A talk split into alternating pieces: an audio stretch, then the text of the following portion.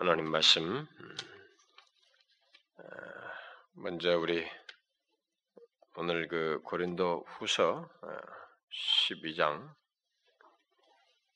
다시 돌아왔는데 여러분 이거 그동안 몇 주 우리가 뭐 절기 뭐 다른 거 이렇게 절기랑 하니라고 이렇게 지나왔는데 자 이거 암송해야 되지 않겠어요? 몇 주 동안 안 해가지고 또 다 잊어먹은 거 아닙니까?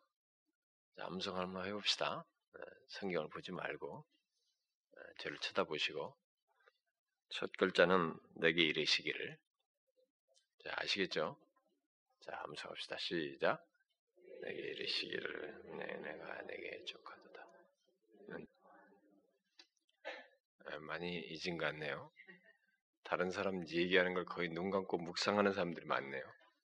다른 사람 걸 거의 듣는 거죠.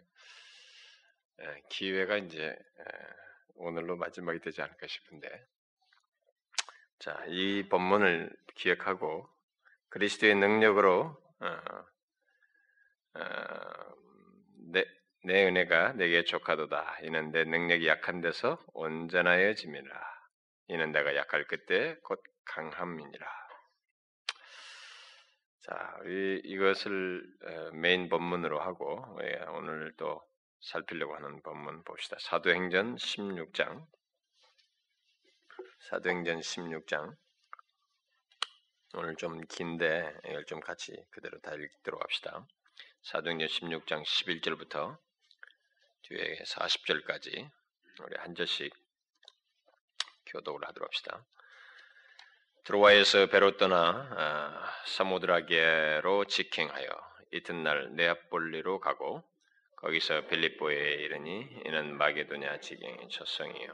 또 로마의 식민지라 이 성에서 수유를 위한 안식일에 우리가 기도처가 있는가 하여 문밖 강가에 나가 거기 앉아서 모인 여자들에게 말하더니 두아디라 성의 자주 장사로서 하나님을 공경하는 두아디라 하는 한 여자가 들었는데 주께서 그 마음을 열어 바울의 말을 청종하게 하시.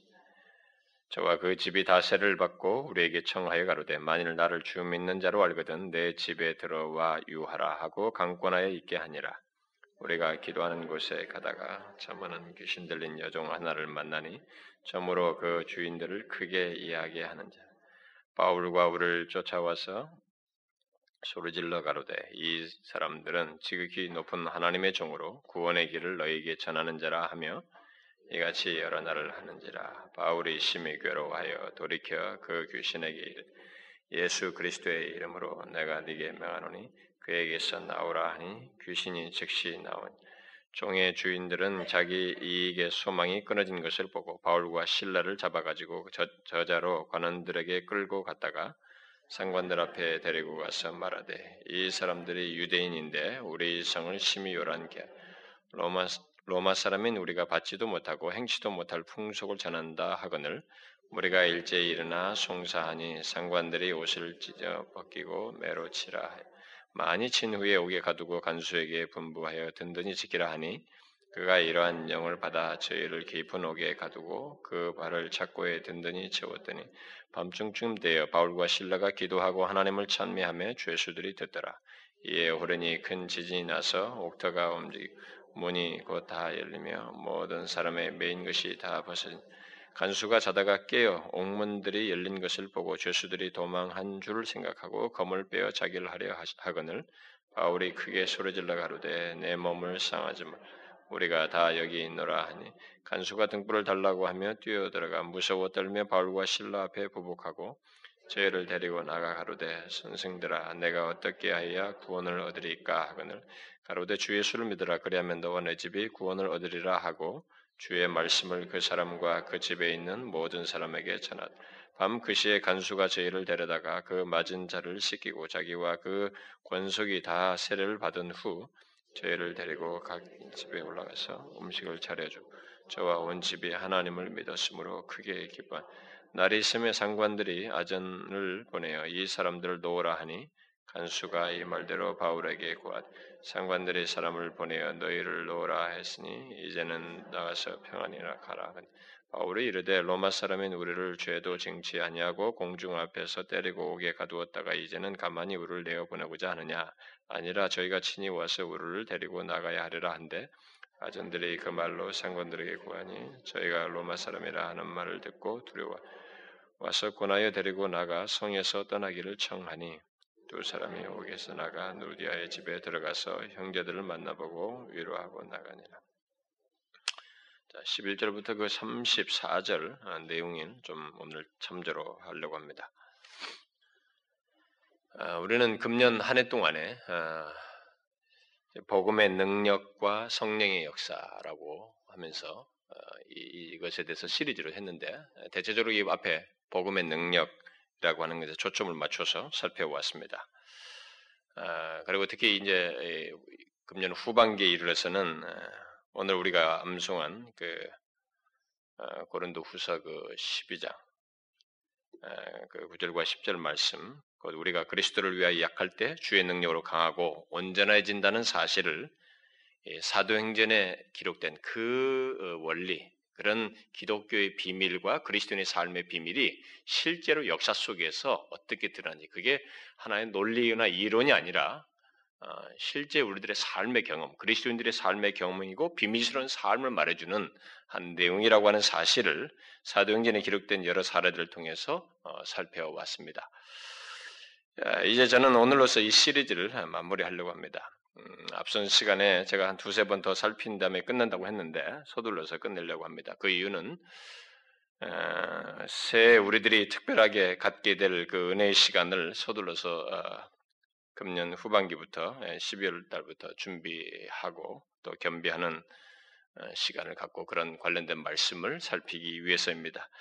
아, 지금 생각으로는 아, 제가 이 수요일 날이나 아, 금요일 시간에 그런 얘기를 언뜻 언뜻 했습니다만은 어, 우리가 12월 31일이 그 우리가 송궁신 예배 보통 그때 드리는 때 그 31일이 마지막 날이 주일이에요. 음, 그래서 그 주일날 어, 송궁신 예배를 드린 후에 이미 말한 대로 어, 새 첫날 1월 1일을 뭐 제가 뭐 세월 무슨 뭐 옛날에 사람들이 무슨 뭐 어? 물 떠놓고 빌듯이 뭐 그런 샤머니즘적인 것이 아니고 어, 데비 브랜드 같은 사람이 자신의 생일에 오히려 더 축하할 수 있는 샌데도 하나님에 대한 열망이 지극해서 오히려 그 자신의 생일에 금식하면서 하나님께 더 나아갔던 참 좋은 믿음의 선배들의 그런 마음, 어쩌면 그런 똑같은 동기를 우리가 한번 생각해 보고, 그래서 그런 차원에서 이 새해 첫날을 우리가 함께 금식하면서 하나님 앞에 좀 특별한 시간을 갖고 싶고, 아, 이어서 그 1월 2일부터 15일까지 두 주 동안 아, 제가 매일 저녁에 특별하게 기도의 시간을 가지려고 해요. 음, 공교롭게도 제가 뭐 금식했으니까 그 다음부터 가지려고 했는데 1907년에 평양에서 부흥이 일어났을 때 어, 매년 신년 그 말씀 사경회가 있었는데 그 교회에서 있었죠. 그 그때 다 사람들이 그 모여서 했는데 그들이 신년 사경회를 두 주를 했어요. 근데 그때 날짜도 대체적으로 1월 2일부터 15일이었더군요. 근데 뭐 어쨌든 간에 제가 저도 이게 계속하는 것이 여러 가지 체력적으로나 여러 가지로 힘들지만 어, 이것은 하나님 앞에서 우리가 금식하면서 이어서 그런 특별한 시간을 가지는 게 좋겠다 싶어요. 그래서 매일 저녁에 어, 시간에 어, 모여서 그러려고 합니다. 그리고 그 두, 두, 두, 두 주간 동안 시간을 갖고 난 다음에 그 날이 마지막 날이 월요일인데 뭐 주일날 끝내면 되지 않겠냐는데 아닙니다. 제가 오히려 평일날 끝내는 게 좋을 것 같아서 그래요. 그래서 월요일날 아, 지금 현재 생각으로는 그렇습니다. 그 월요일 날은 저녁에는 제가 성찬식을 하려고 합니다. 우리가 1월 첫째 주에 항상 성찬식을 하는데 그때 성례식도 하지만 아, 또 마지막 날 또 한 번 제가 성찬식을 하려고 합니다. 아, 그리고 계속해서 어, 우리가 새해가 뭐 평양 부흥이 뭐 100주년이 된다고 해서 뭐 꼭 그런 건 아니고 그동안 제가 말씀을 전하려고 했던 세 가지 주제 중에 하나, 아, 그동안 미뤄왔던 하나, 그 부흥에 대한 말씀을 어, 새해부터 어, 살피려고 합니다. 그래서 저는 1월 그 2일부터 15일 어, 저녁 기도회 때 어떤 뭐 그 말씀과 기도를 갖고 말씀과 기도를 나누고 어떤 특별하게 말씀을 준비해서 뭐 전하는 건 아니지만 함께 이게 말씀과 기도의 시간을 가지면서 여러분도 같이 참여하는 그런 시간이 됐으면 좋겠고, 근데 그때 어, 우리가 나라와 민족을 앞서서 우리 자신들, 곧 우리 교회부터 하나님 앞에서 성결하게 하는 어, 그런 시간을 기도와 말씀 나눔 시간을 통해서 가지려고 합니다. 음, 우리가 금식하고 기도하고 뭐 이런다는 것은 행사가 아니거든요. 뭔가 그것은 집중한다는 것이거든요. 하나님 앞에요. 어, 그런 시간을 가지면서 하나님 앞에 성결케 되는 성결하게 하는 그런 시간을 좀 가지려고 해요. 여러분 모두가 어, 사모함으로 어, 참여하길 원합니다. 제가 이제 뒤이어서 제가 한두 주 12월 달에 크리스마스가 있고 뭐, 뭐 헌상에 대해서 한 번도 설교를 안 해서 또 그것도 한 번에 하고 뭐 이렇게 해서 한두 주 빠질지 모르겠는데 이어서 나머지 시간은 관련된 말씀으로 바로 준비를 위한 말씀으로 살피려고 합니다.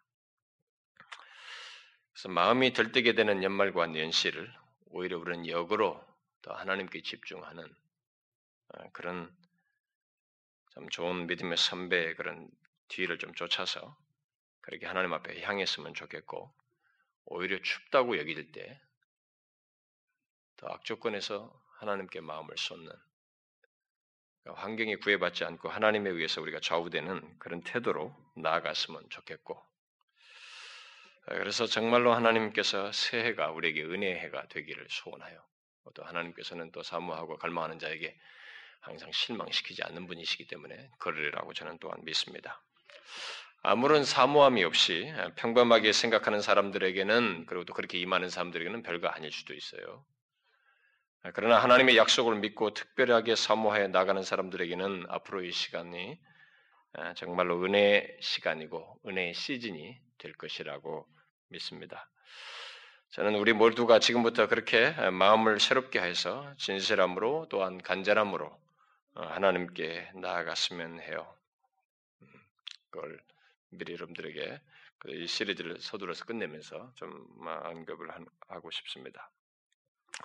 자, 그러면 그동안에 우리가 살펴왔던 이 복음의 능력에 대한 시리즈 말씀, 특히 약한 데서 주의 능력으로 강하고 온전해지는 기독교의 비밀이요, 그리스도인의 삶의 비밀에 대해서 어, 일단락을 짓는 말씀 오늘 본문을 통해서 어, 살펴보려고 합니다. 뒤에 아쉬운 것들이 많이 있지만 어쩌면 제가 금요일 날 한 장씩 하는 내용 속에서 구약이 거의 끝나가기 때문에 복음서와 사도행전으로 이어져서 갈 가능성이 많기 때문에 또 그때 다룰 수도 있을 거라고 믿습니다. 아마 그동안 이 시리즈 말씀을 계속 듣지 않은 사람들은 어, 오늘 오늘 결론을 내리는 이런 모든 내용 속에 어떤 용어라든가 이 흐름을 좀 여러분들이 이해하기 어려울지도 모르겠어요. 음, 그러나 그래도 부분적으로 여러분들에게 도움이 될 거라고 믿습니다. 그래서 오늘 본문은 어, 어, 바울이 그 2차 전도 여행 중에 계속해서 아, 아시아 지역에서 지금 터키 지역이죠 주로 네, 아시아 지역에서 복음 전도 영역을 이제 확장하려고 할 때, 그래서 터키 북 부로 이렇게 자꾸 이제 확장하려 해서 나가려고 할 때 하나님께서 우리가 읽질 않았습니다만은 그 앞부분에 16장 앞부분에 마게도냐 환상이라고 하는 거, 마게도냐 사람이 우리를 건너와서 어, 도와달라고 하는 그런 환상을 예, 음, 그에게 보임으로써 그 환상을 통해서 아시아에서 이렇게 음, 터키 지역에서 그리스 지역으로 넘어가는 것이 이게 아시아와 유럽으로 나누게 되는데 일반적으로 어, 그때 당시는 뭐 그 선이 분명치 않았습니다만은 이 환상을 주신 성령 하나님은 역사의 후에 있을 모든 것을 아시는 분으로서 바로 유럽과 아시아의 경계선, 그러니까 유럽으로 넘어가는 그 일을 주도하셨던 것이죠. 그래서 환상을 통해서 이 아시아에서 에게해를 지나서 유럽으로 결국 그리스 쪽으로 마게도냐 지 그때는 마게도냐 지방이라고 그랬죠. 지금은 그리스 쪽으로 아, 이제 옮기게 돼서 넘어가서 복음을 전하게 되는 그 첫 관문이 바로 이 오늘 빌립보라고 하는 지역입니다.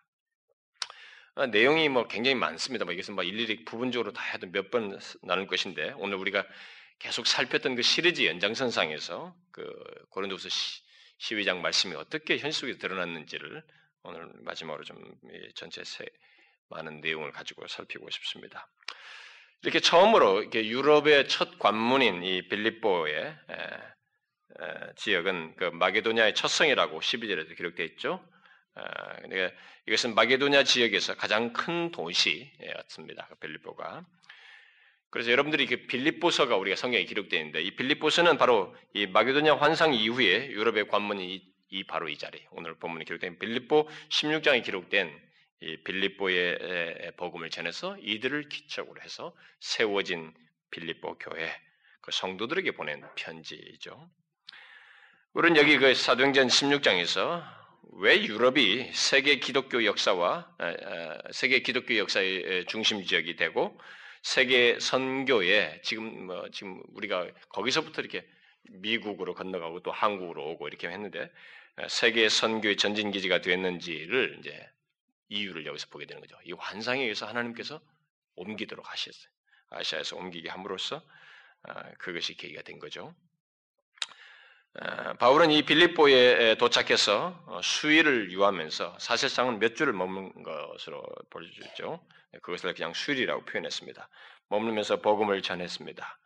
그 기간 동안에 많은 회심자들이 있었을 것이 분명해요. 여기 보니까 그 사람과 몇몇 관련된 사람들이 함께 예수를 믿는 거 보게 되면 그러나 오늘 우리가 읽은 본문을 보면 세 사람의 회심에 대해서 중점적으로 기록하고 있습니다. 그것은 그들의 회심이 특별해서라기보다는 그들을 통해서 어, 그, 또는 그들과 관련된 사람들이 먼저 예수를 믿게 되었기 때문이기도 하고 어, 그 무엇보다도 이 전혀 다른 이런 사람들이 하나로 묶어져서 교회를 세우는 어, 교회가 세워지는 주의 능력이 드러났기 때문에 그래서 그렇게 주의 능력이 어떻게 있게 되었는지를 보여주는 대표적인 샘플들이기 때문이라고 봐집니다. 자, 그러면 여기서 등장하는 이 세 사람을 통해서 복음의 능력, 그 사람을 구원하시고 전혀 기독교와 예수와 상관이 없는 그 그런 그각 사람을 구원하시고 그, 그렇게 구원한 그 사람들을 전혀 다른 사람들인데 그들을 하나로 묶어서 교회를 세우는 역사가 어떻게 있게 되었는지. 그래서 유럽 지역의 첫 관문인 빌립보 지역의 교회가 어떻게 해서 세워지게 됐는지를 이제 우리가 많은 내용이지만 함께 조합해서 봄으로써 어, 살펴보기 원합니다. 자, 먼저 오늘 본문 13절부터 15절에서 루디아라고 하는 한 여인, 곧 사업하는 여인이죠. 사업가입니다. 사업하는 한 여인의 회심에 대해서 우리가 보게 됩니다. 바울과 그 일행은 아마 일행은 여기에 이 사도행전 기록자인 자기가 우리라고 하는 거 보니까 이 누가가 이게 같이 어, 동승한 것 같고 그 앞서서 디모데를 데리고 간 거 보면 아마 이 바울과 신라와 함께 디모데 누가가 같이 간 것 같습니다. 이 일행이 어, 빌립보에 도착하자 먼저 기도처를 찾았고 그 기도처 문밖 강가에 모여 있는 여인들에게 어, 말씀을 전하게 되죠. 그때 그 말씀을 듣는 그 무리들 가운데 그 사람들 중에 그 아시아 지역에서 온 두아디라는 아시아 지역, 소아시아 지역인데 두아디라라는 곳에서 온 루디아라는 여인이 아, 있었는데 이 여인이 이제 변화가 되는 장면을 기록하고 있습니다. 그녀의 출신지인 루아디라는 어, 염료, 어, 오늘 보면 이게 염색하는 거죠. 예, 그런 염료로 아주 유명 그 당시부터 유명했었는데 그래서 루디아는 그곳에서 그 값비싼 자주색, 옛날에는 자주색이 굉장히 귀했기 때문에 아주 값비싼 값비싼 그 자주색 염료를 염료로 처리된 그 옷감을 아, 빌립보에 거주하면서 어, 장사했던 것 같습니다. 그래서 자주 장사다 이렇게 말을 하고 있습니다. 그런데 그 여인은 유대인이 아니었음에도 불구하고 어떤 통로를 통해서든지 하나님을 알고 그 유대인들이 믿는 그 하나님을 알고 공경했던 그래서 이 기도처 가까이 이들이 있었던 것입니다. 하나님을 공경하고 있었습니다. 그런 루디아가 이 기도처에서 바울의 메시지를 들었고 그때 주께서 그녀의 마음을 열어서 전해지는 말씀을 잘 청종케 했습니다. 여기서 청종했다는 것은 결국 세례받은 것까지 보면은 믿었다는 것입니다. 바울이 증거하고 있는 예수 그리스도를 믿게 되었습니다. 우리는 여기서 어, 복음을 전하는 자는 바울이지만 사람의 마음을 여시고 구원하시는 분은 바로 하나님이시라는 것을 분명히 보게 됩니다.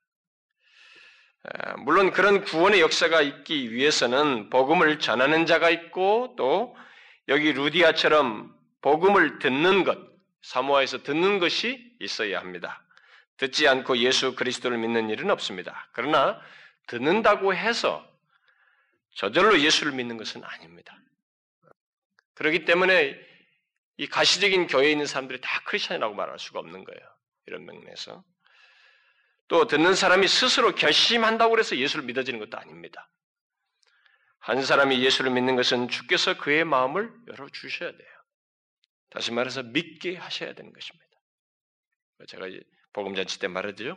예수는 내가 믿는 것이 아니고 믿어지는 거예요. 예, 여시는 마음을 여시는 분이 있는 것입니다. 우리는 그것을 여기서 다시 한번 확실히 보게 됩니다. 아, 그런데 루디아는 어, 예수를 그렇게 해서 어, 하나님께서 그의 마음을 열어서 믿게 됨으로써 믿고 난 뒤에 곧바로 자기와 자기 집이 다 세례를 받고 어, 어, 아마 이 자기 집이 다 받았다는 것은 뭐 그 자기에게 속한 뭐 종들까지 다 복음을 듣게 해서 이제 세례를 받게 된 것 같습니다.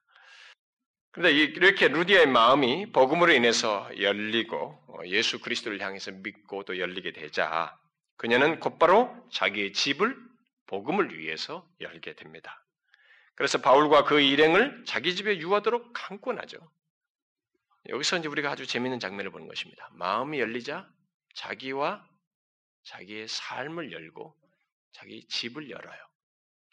여러분도 여러분의 마음이 열려서 예수 그리스도를 믿고 난 뒤에 여러분의 집을 복음을 위해서 여시나요? 여러분의 자신을 복음을 위해서 여십니까? 이것은 예수 그리스도를 향해서 마음이 열린 자에게 있는 아주 자연스러운 모습이에요. 여기 루디아가 자기 집을 복음을 위해서 열었다는 것은 단순히 집이라고 하는 공간을 열었다는 것이 아닙니다. 그것은 마음이 열려서 마음의 행동 속에서 나온 것이기 때문에 복음을 위해서 자기 자신뿐만 아니라 자신에게 있는 것을 결국 자기의 재능이며 뭐 자기의 여건이며 심지어 소유를 복음을 위해서 열었다는 것입니다. 루디아는 그녀의 집을 그리스도인들의 모임 장소로 제공합니다. 우리가 뒤에 전해지는 말로는 진짜로 이 여인이 자기 집에 이 공간을 모임 장소로 처음에 이 빌립보 교회가 세워지는데 그 장소로 열, 어, 열고 제공하고 위해서 사용했던 것으로 어, 전해져요. 아, 그것은 복음으로 마음이 열려지지 않는 자는 그 누구도 할 수가 없는 것입니다. 그러니까 이 여인은 재물이 많았거든요. 부유했어요. 그러니까, 그러니까 그런 재물까지 자기 집과 이런 것을 열었어요. 마음이 열리니까. 근데 여러분 복음으로 이렇게 예수 그리스도를 진실로 마음이 열리지 않으면 누가 이걸 하겠습니까? 강요한다고 해서 되겠어요? 안 되는 것이죠. 이런 면에서 우리들이 하나님께 드리는 헌상, 그 자신의 시간과 물질을 들여서 하나님을 섬기고 예수 그리스도를 증거하는 것은 결코 물질 문제나 시간 문제가 아니에요. 이것은 하나님을 향하여 마음이 열리는 문제, 믿음의 문제입니다. 여러분 이걸 잘 아시죠? 억지로 되지 않아요. 누구든지 주님을 향해서 마음이 열리면 그 다음의 것들은 자연스럽게 열리는 것입니다. 왜냐하면 복음은 사람을 구원하는 것을 넘어서서 구원 그 이후의 삶 또한 변화시키는 능력이 있거든요. 바로 그것을 우리가 이 루디아에게서 보게 됩니다.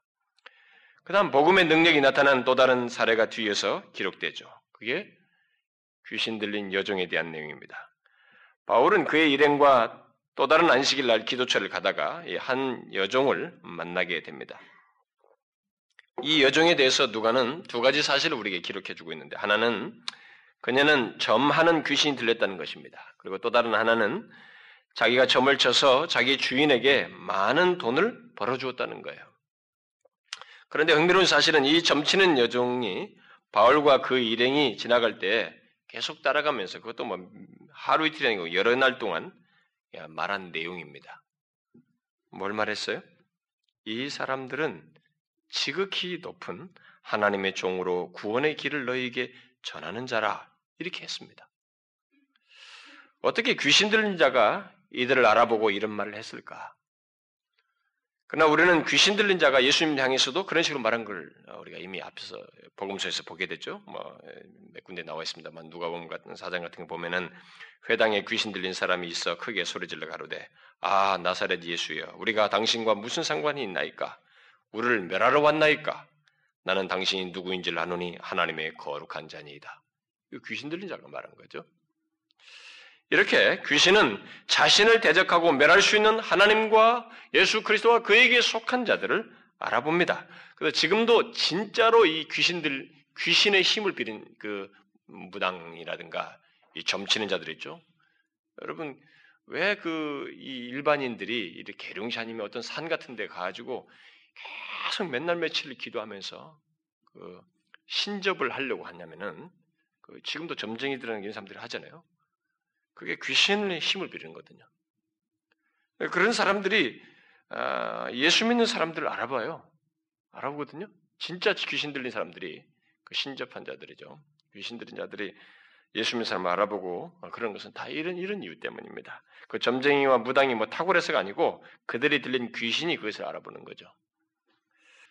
그런데 여기서 더욱 흥미로운 사실은 귀신 들린 여종이 바울과 그 일행을 알아본 것 정도가 아니라 한 말이에요.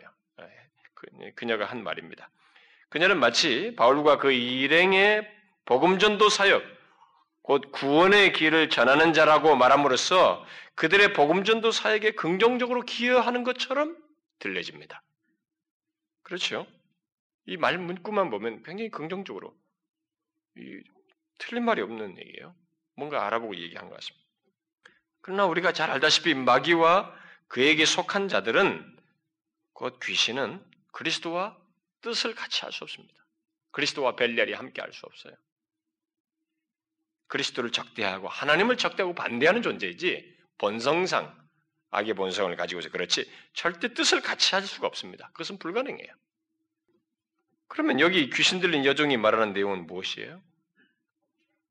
그것은 자신이 바울과 그 일행이 지극히 높은 하나님의 종으로 구원의 길을 전하는 자라고 알아맞춤으로써 그런 자신의 능력이 하나님의, 하나님으로부터 온 것처럼 속이고 위장하는 것입니다. 사람들에게 그런 인식을 시키는 거예요. 그리고 동시에 귀신의 힘을 빌어서 그런 능력을 발휘하는 것과 바울이 행하는 것이 같은 것인 것처럼 보임으로써 사실상 복음을 손상시키는 간계함이 숨겨져 있어요. 사단은 처음부터 하와를 속일 때부터 이런 간계함이 있었잖아요. 그런 간계함이 숨겨져 있는 것입니다. 복음의 능력과 그들을 통해서 증거되는 이 모든 역사, 하나님의 신적인 역사를 손상시키는 거예요. 자신이 지금 알아맞추고 귀신의 힘을 빌은 것과 사실 동일한 것처럼 보이게 하는 것입니다. 이것이 우리에게 너무 중요한 거예요. 이 시대에도. 예수 믿는 사람들은 이 사도들이 지금 바울이 여기서 분별한 것처럼 이런 분별이 필요해요. 복음의 능력과 귀신의 힘을 빌어서 점치는 것 사이는 완전히 다른 것입니다. 아무리 이 귀신들 자 이런 것을 하나님을 우러면 뭔가를 알아보고 하나님께 속한 것을 알아보면서 뭔가를 말하고 점을 쳐도 그것과 복음의 능력은 근본적으로 달라요. 우리는 이것을 분별할 수 있어야 됩니다. 예수를 모르는 사람들이 만일 이 상황에 놓여 있었다면 아마 굉장히 혼돈하게 되겠죠. 그래서 오히려 귀신 들린 여인에게 더 마음을 쏟았을 겁니다. 너무 정확하게 알아맞추거든. 근데 문제는 예, 오늘날 예수 믿는 사람들이에요. 오늘날 이 시대 예수 믿는 사람들은 이런 분별 능력이 바울과 함께한 일행만큼 분별 능력이 없어요. 정말 예수 믿는 사람들이 그렇습니다.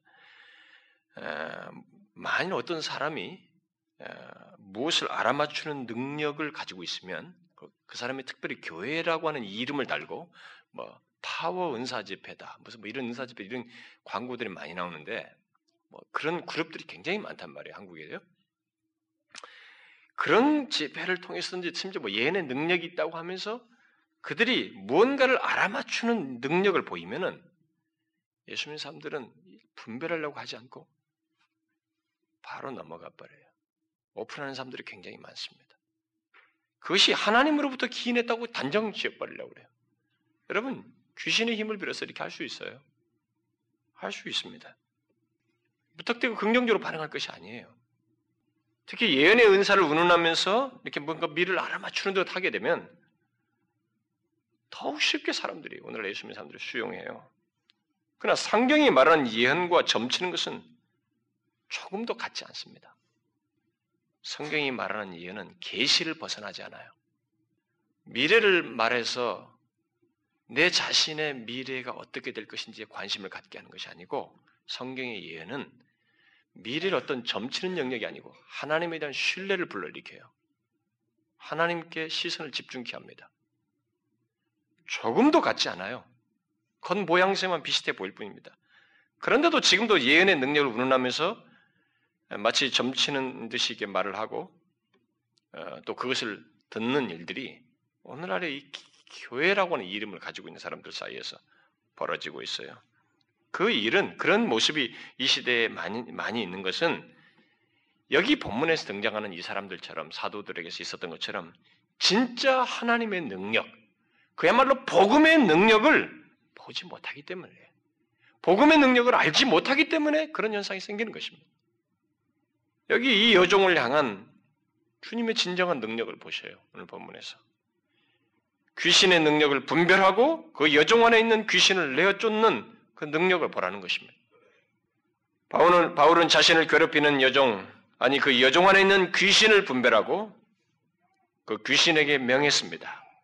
예수 그리스도의 이름으로 내가 네게 명하노니 그에게서 나오라. 그러자 귀신이 즉시 나왔습니다. 성경은 어, 여기서 이 사도는 이것이 거짓된 것인 걸 알고 복음을 손상시킨 걸 다 알고 그래서 오직 예수 그리스도의 이름으로 이것을 명했습니다. 우리가 앞서서도 배웠다시피 예수 그리스도의 이름으로 이런 일을 행하자 사람들은 그 사람에게 주목했을 때 사도들이 뭐라고 그랬어요? 우리는 도구다. 하나님께서 하신 것이다. 그렇죠? 바울도 그랬습니다. 자기를 신으로 숭배하자? 아니라고 그랬어요. 이들이 이걸 할 때는 전적으로 하나님께 집중하도록 하는 능력이에요. 근본적으로 성질이 달라요.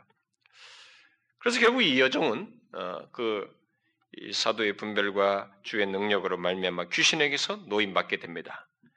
그런데 이 여종이 그 이후에 대해서는 본문이 기록하고 있질 않아요.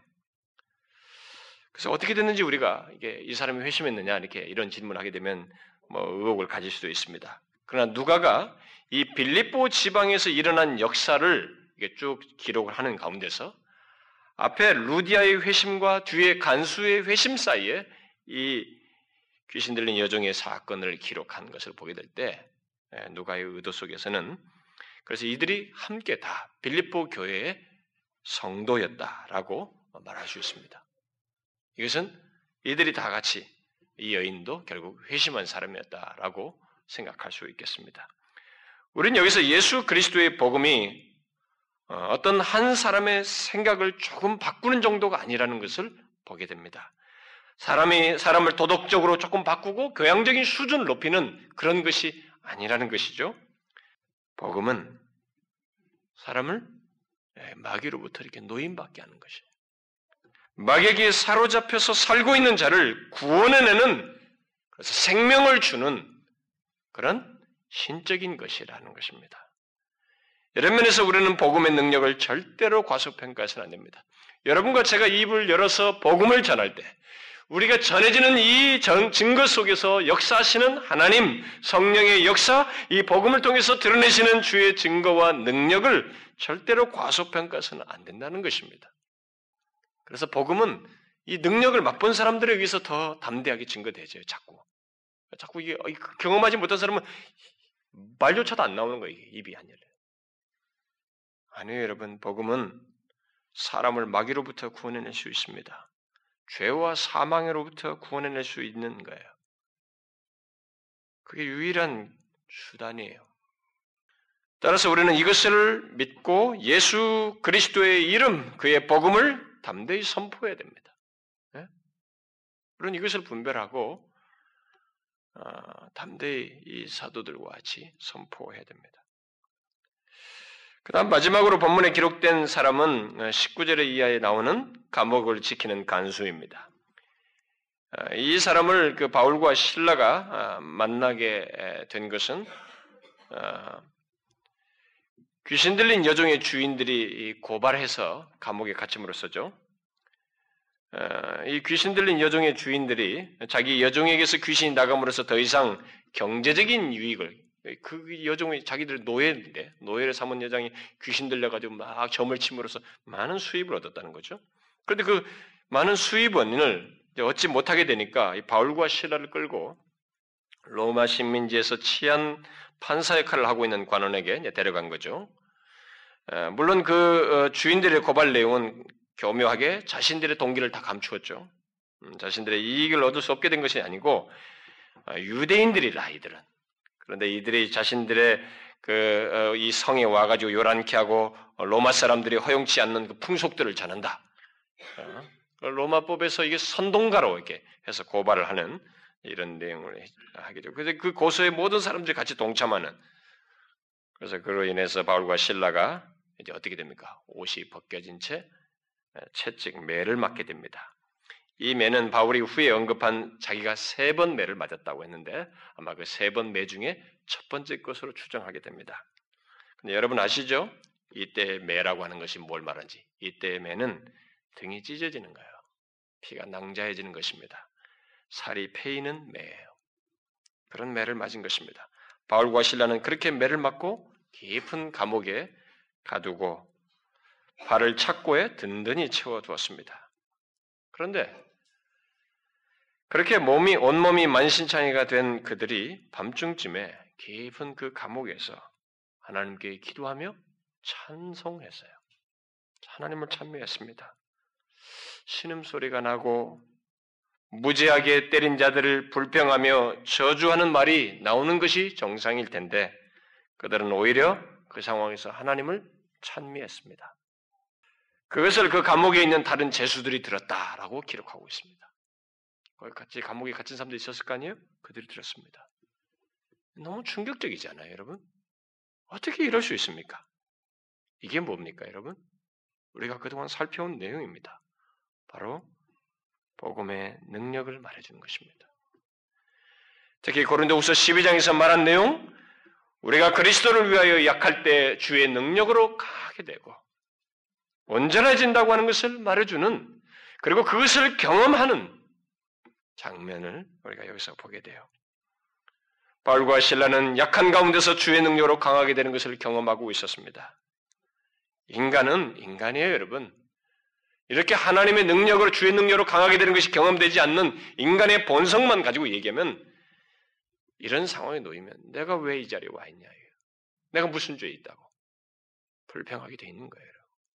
어? 등이 찢어지고 피가 낭자해도 온몸이 시들시들한 그 깊은 축축한 감옥에서 내가 왜 이 자리에 와 있냐 불평하는 게 정상입니다.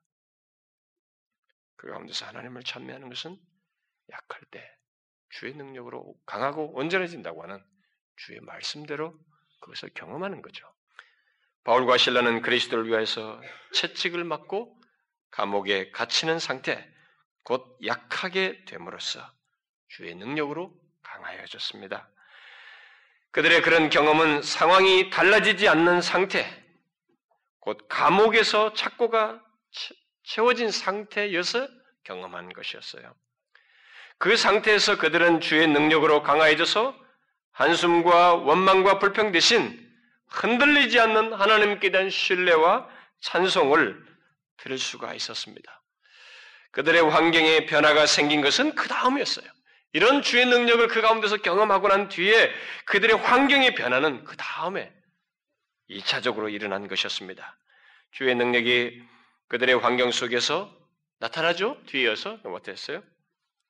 감옥의 터가 흔들리고 큰 지진이 나서 감옥의 터가 흔들리고 옥문이 다 열리고 아, 그 모든 사람의 이 메인 것들이 이 착고가 다 벗겨졌습니다.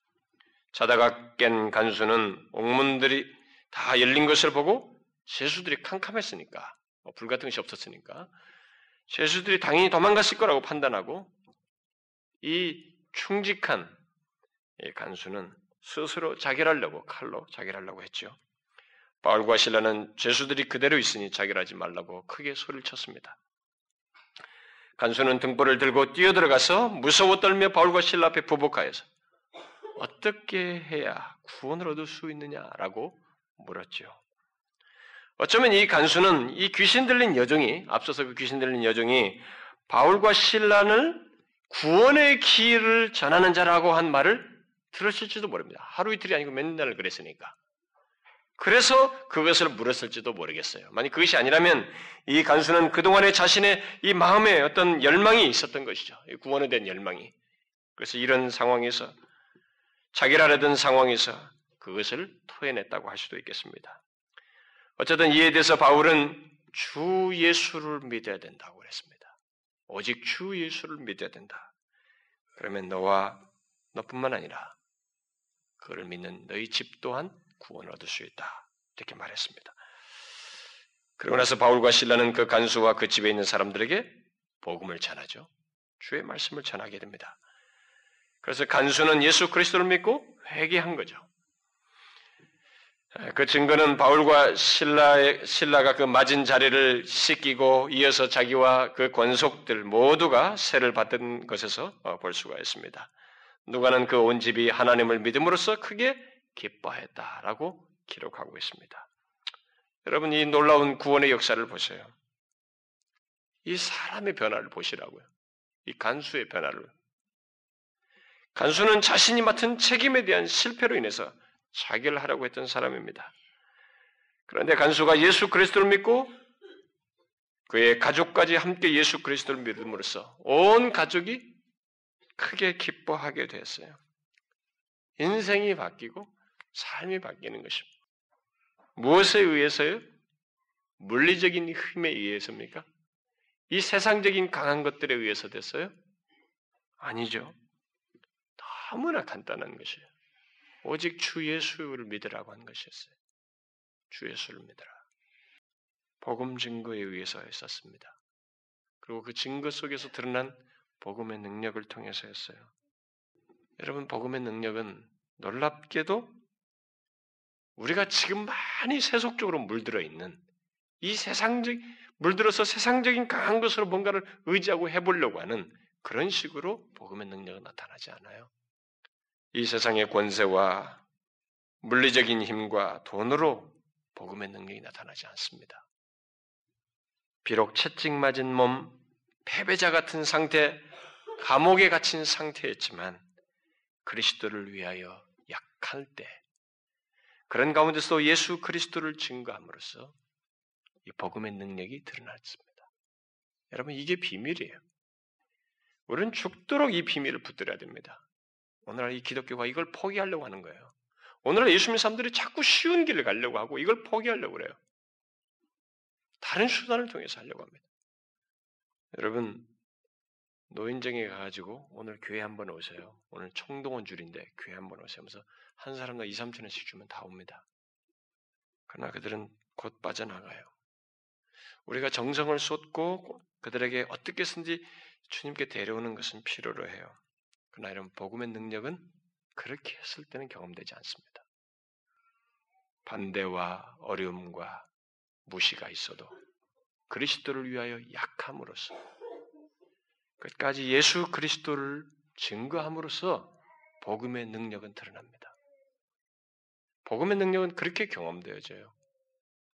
제가 예수에게 사역을 하면서 참 목사로서 제일 힘든 것이 뭐냐면 사람들이 아,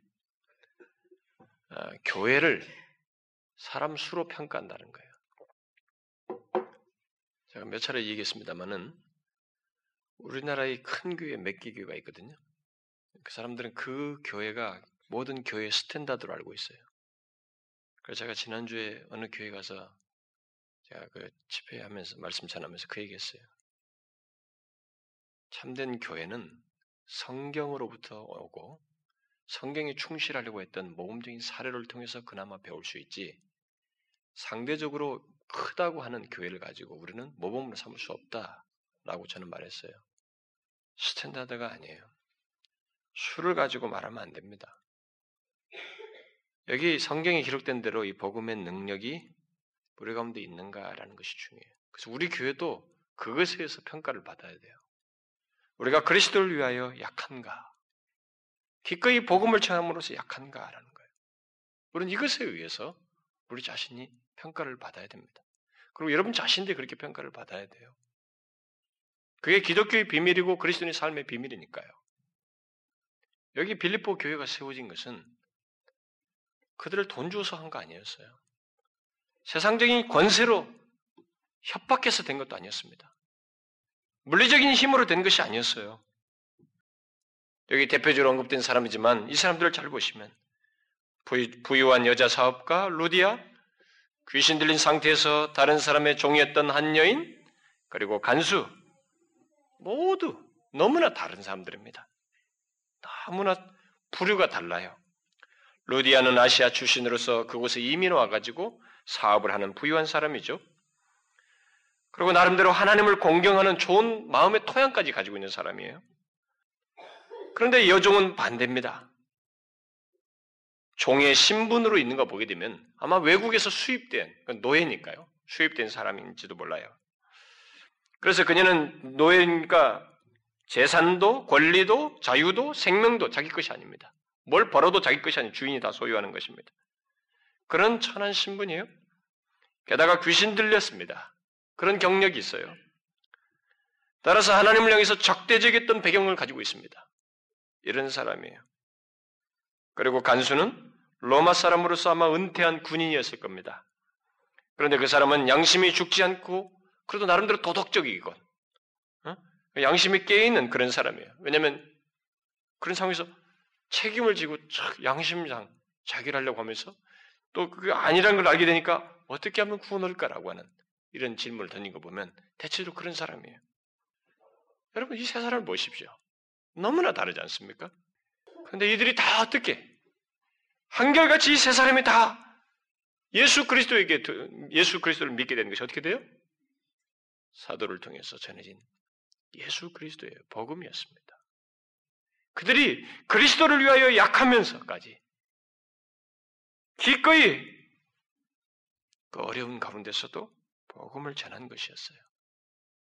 그 복음의 능력으로 된 것입니다. 특히 더 놀라운 것은 이렇게 다른 사람들이 빌립보 교회 초기 멤버였다는 사실 아닙니까? 우리가 빌립보서에 나오는 사람. 어떻게 이렇게 다른 사람들이 빌립보 교회 구루터기가 되었을까? 그게 복음의 능력이에요. 그래서 교회에게 이게 굉장히 중요한 것입니다. 교회가 주님을 향해서 복음으로 마음이 열리지 않으면, 그러지 열리지 않은 사람들이 있으면은 그 사람들이 교회를 손상시켜요. 견고한 교회로 세워지지 못하게 하는 것입니다. 자꾸 한 자리를 하려고 하는 거예요. 쓸데없는 얘기 자꾸 하는 것입니다. 이들이 하나가 되는 거예요. 이들이 하나로 묶여져서 이제 자신들에게 그 자신들이 믿게 된 예수 그리스도를 증거함으로써 더 많은 사람들이 유입되고 그래서 견고한 교회 빌립보 교회를 세워집니다. 빌립보서 1장 1절을 보게 되면 거기에 감독과 감독들과 집사들에게 성도들에게 편지한다 그러죠. 감독들과 집사들이 세워져요. 우리는 빌립보 교회가 세워진 이 과정을 한번 잘 되새겨 볼 필요가 있어요. 하나님께서는 바울과 신라를 환상을 통해서 유럽 지역으로 인도하시고, 그 다음 그곳에 이르러서 그들은 복음을 전하고 그들의 메시지들을 들은 그 사람들 중에 다양한 계층의 사람들이 회심하게 되고, 그들은 서로 달라도 하나로 묶여서 교회를 이루고, 마침내 그들 또한 예수 그리스도를 복음을 전함으로써 더 많은 사람들이 구원을 받아서 견고한 교회 빌레보 교로 세워지는 이 과정 말이에요. 그럼 무엇에 의해서 이런 역사가 있게 됩니까? 잘 보세요, 여러분. 무엇에서 이런 역사가 있게 됩니까? 어떻게 여성 사업가가 바뀌고 귀신 들린 여종이 그 귀신에서 벗어나고 자기라는 충직한 간수가 예수 그리스도를 믿을 수 있냐 말이에요. 그리고 어떻게 그렇게 다른 부류의 사람들이 하나가 되어서 견고한 교회로 세워질 수 있느냐는 겁니다. 우리는 두 가지를 보게 됩니다. 하나는 환상을 보게 하여 인도하시는 하나님. 루디아의 마음을 열어 예수를 믿게 하시는 하나님. 귀신 들린 여종을 귀신으로부터 자유케 하시는 하나님. 심한 채찍을 맞고 감옥에 갇힌 바울과 신라를 능하게 하시는 하나님.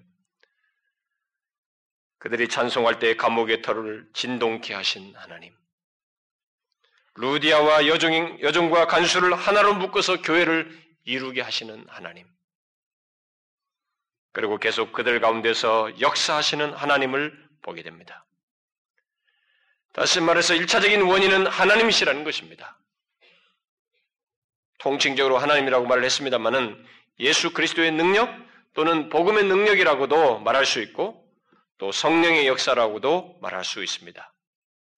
중요한 것은 전혀 다른 사람들이 예수 그리스도를 믿어 구원을 받는 일은 사람의 힘이 아닌 바로 주의 능력, 주의 구원의 능력, 바로 그것이라는 것입니다.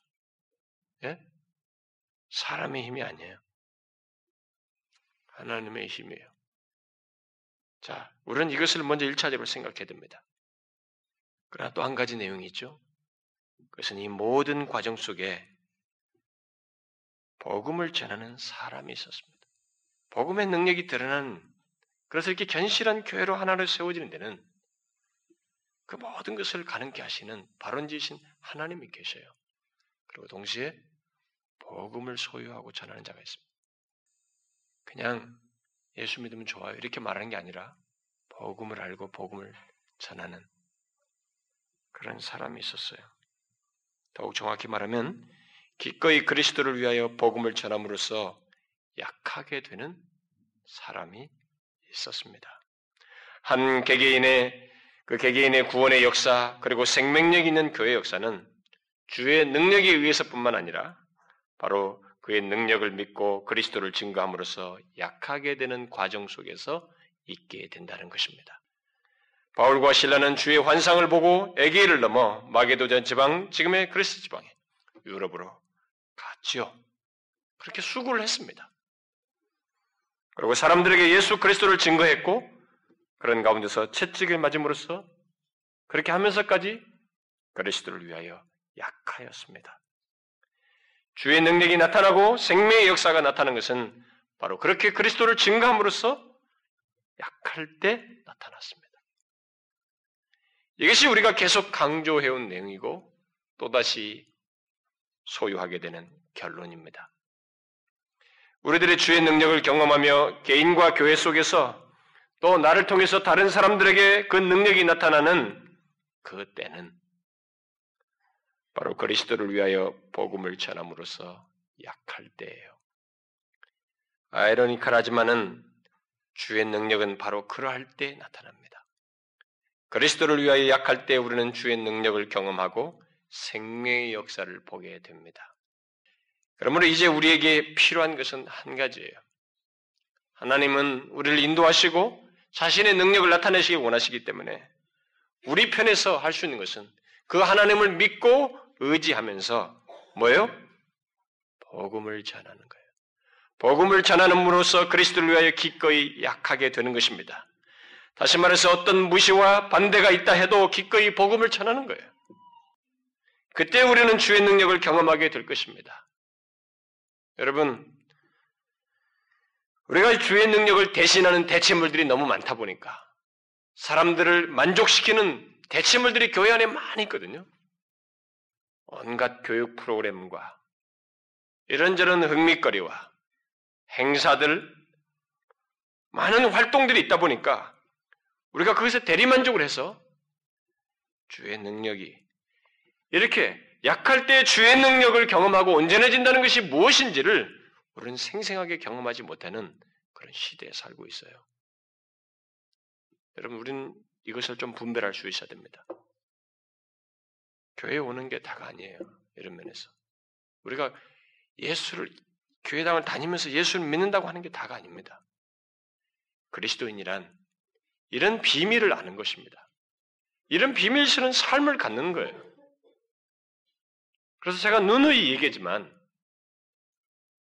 예배당을 왔다 갔다 하면서 감추인 존재들 뭐큰 교회는 10%가 넘는다는데 예배만 살짝 드리고 가는 것은 그건 잘못한 거예요. 그들은 자신들이 교회 안에 속했다고 말할지 모르지만 그리스도인의 삶을 산다고 말할지 모르지만 그건 자기 생각이에요. 성경이 말하는 그리스도인의 풍성함, 교회 안의 지체됨을 못 누리고 살아가는 것입니다. 여러분, 여러분과 제가 그리스도인으로서 주의 능력을 경험하며 살 수 있는 길이 있어요. 그 길이 있습니다. 성경이 제시하고 있어요. 근데 그것은 이 세상과 정반대예요. 돈이 많고 실력 있고 뭔가를 다 갖추면 되는 거 아닙니다. 그것으로 교회를 하려고 하면 안 되는 거예요. 그것으로 나의 신앙생활을 하려고 하면 안 됩니다. 그것으로 나의 주님의 어떤 일을 하려고 하면 안 돼요. 나와 동행하셔서 내게 능력을 주실 그 하나님, 그 하나님을 믿고 그리스도를 위하여 기꺼이 복음을 전함으로써 약하는 거예요. 입을 여는 것입니다. 예수 그리스도를 믿고 담대히 말하는 거예요. 귀신이 들린 자에게까지도 그 복음의 능력을 믿고 말할 수 있는 것이에요. 그렇게 함으로써 복음의 능력을 경험하는 것입니다. 주의 능력이 우리에게 임하는 것을 보는 것이고 경험하는 거예요. 제가 여러분 이 시리즈를 1년 동안 얘기하면서, 특별히 이 후반부에는 반년 동안 얘기하면서, 여러분 얼마나 많이 우리가 반복했습니까? 이게 비밀이에요. 그러나 여러분 잘 보셔요. 그동안에 몇 개월 동안 이런 내용을 들으면서 여러분들이 이 비밀을 얼마나 절감하면서 수용합니까? 이 비밀을 경험하시나요? 이게 바로 그리스도인의 삶이라고 하는데, 이 그리스도인이 누릴 수 있는 비밀스러운 특별한 삶이라고 하는데, 여러분 이것을 누리냐는 거예요. 이것을 아십니까? 그리스도인의 삶이란 이 세상 삶과 똑같이 투기하고 모여서 이 세상에 잘 먹고 잘 사는 게 아닌 것입니다. 그것을 위해서 예수 그리스도의 십자가의 죽으심을 피 흘리면서까지 우리를 구속한 거 아니란 말이에요. 그것은 하나님이 주시는 분량들이에요. 결과적인 것입니다. 그것이 아니에요. 우리는 우리만의 특별한 삶이 있는 것입니다. 하나님의 아들의 피값으로 말미암은 그 삶이 있는 거예요. 뭐예요? 우리는 약할 때 주의 능력으로 산다는 것입니다. 세상에 강한 것으로 사는 것이 아니라 주의 능력으로 산다는 거예요. 이게 그리스도인의 삶이에요. 근데 그것이 어떻게 경험되는가? 예수 그리스도를 증거함으로써 약할 때 반대가 있어도 무시가 있어도 오히려 고난과 반대가 심할수록 그것은 더 크게 경험하는 것입니다. 더 생생하게 경험하는 거예요. 여러분 이것을 기억하고 그리스도를 위하여 복음을 전함으로써 약하자고 하는 것입니다. 두려워하지 말자는 거예요. 그게 우리의 상급이고 영광이고 더 생생한 경험으로 가는 것이 그리스도인 다운 삶을 사는 거예요. 그 비밀스럽고 특별한 삶을 사는 것이라는 것을 잊지 말고 주의 능력을 믿고 이말 능력을 믿고 복음을 전함으로써 약하자는 것입니다. 여러분 아시겠어요? 이게 우리의 결론입니다. 반복해서 들은 사실이 우리에게 평생 동안 이렇게 삶의 원리로서 분명히 제공되어지고 새겨져서 계속 경험하는 일이 있기를 소원합니다. 네? 기도합시다. 하나님 아버지, 우리를 그 비밀스러운 삶을 살 수 있는 대상으로 삼아 주신 것을 감사합니다. 이 세상에 강한 것들, 이 세상에서 판단하는 기준자에서 우리가 사는 것이 아니라 주의 능력으로 사는 그리스도의 복음을 전하는 가운데 약할 때도 강하게 되고 고난 가운데 있지만 기쁨을 경험하며 그런 은혜를 맛보며 사는 사람으로 설계해 주시니 감사합니다. 이 비밀을 일생도록 경험하며 더욱 풍성하게 경험하며 사는 저희들 되게 하여 주옵소서. 비록 어떤 반대와 수치와 무시가 있다 할지라도 예수 그리스도를 증거함으로써 말입니다. 앞선 믿음의 선배들이 갔던 길을, 그 풍성한 그리스도인의 삶의 길을 우리 또한 가기를 원합니다. 주여 우리를 이끌어 주시고 인도하여 주옵소서. 하나님께서 이 마게도냐 환상을 주시고 능력을 주시며 땅을 진동케 하시며 그들을 인도하셨던 것처럼 우리들의 복음 증거의 삶 속에서도 그런 능력으로 임하여 주옵소서. 예수 그리스도의 이름으로 기도하옵나이다. 아멘.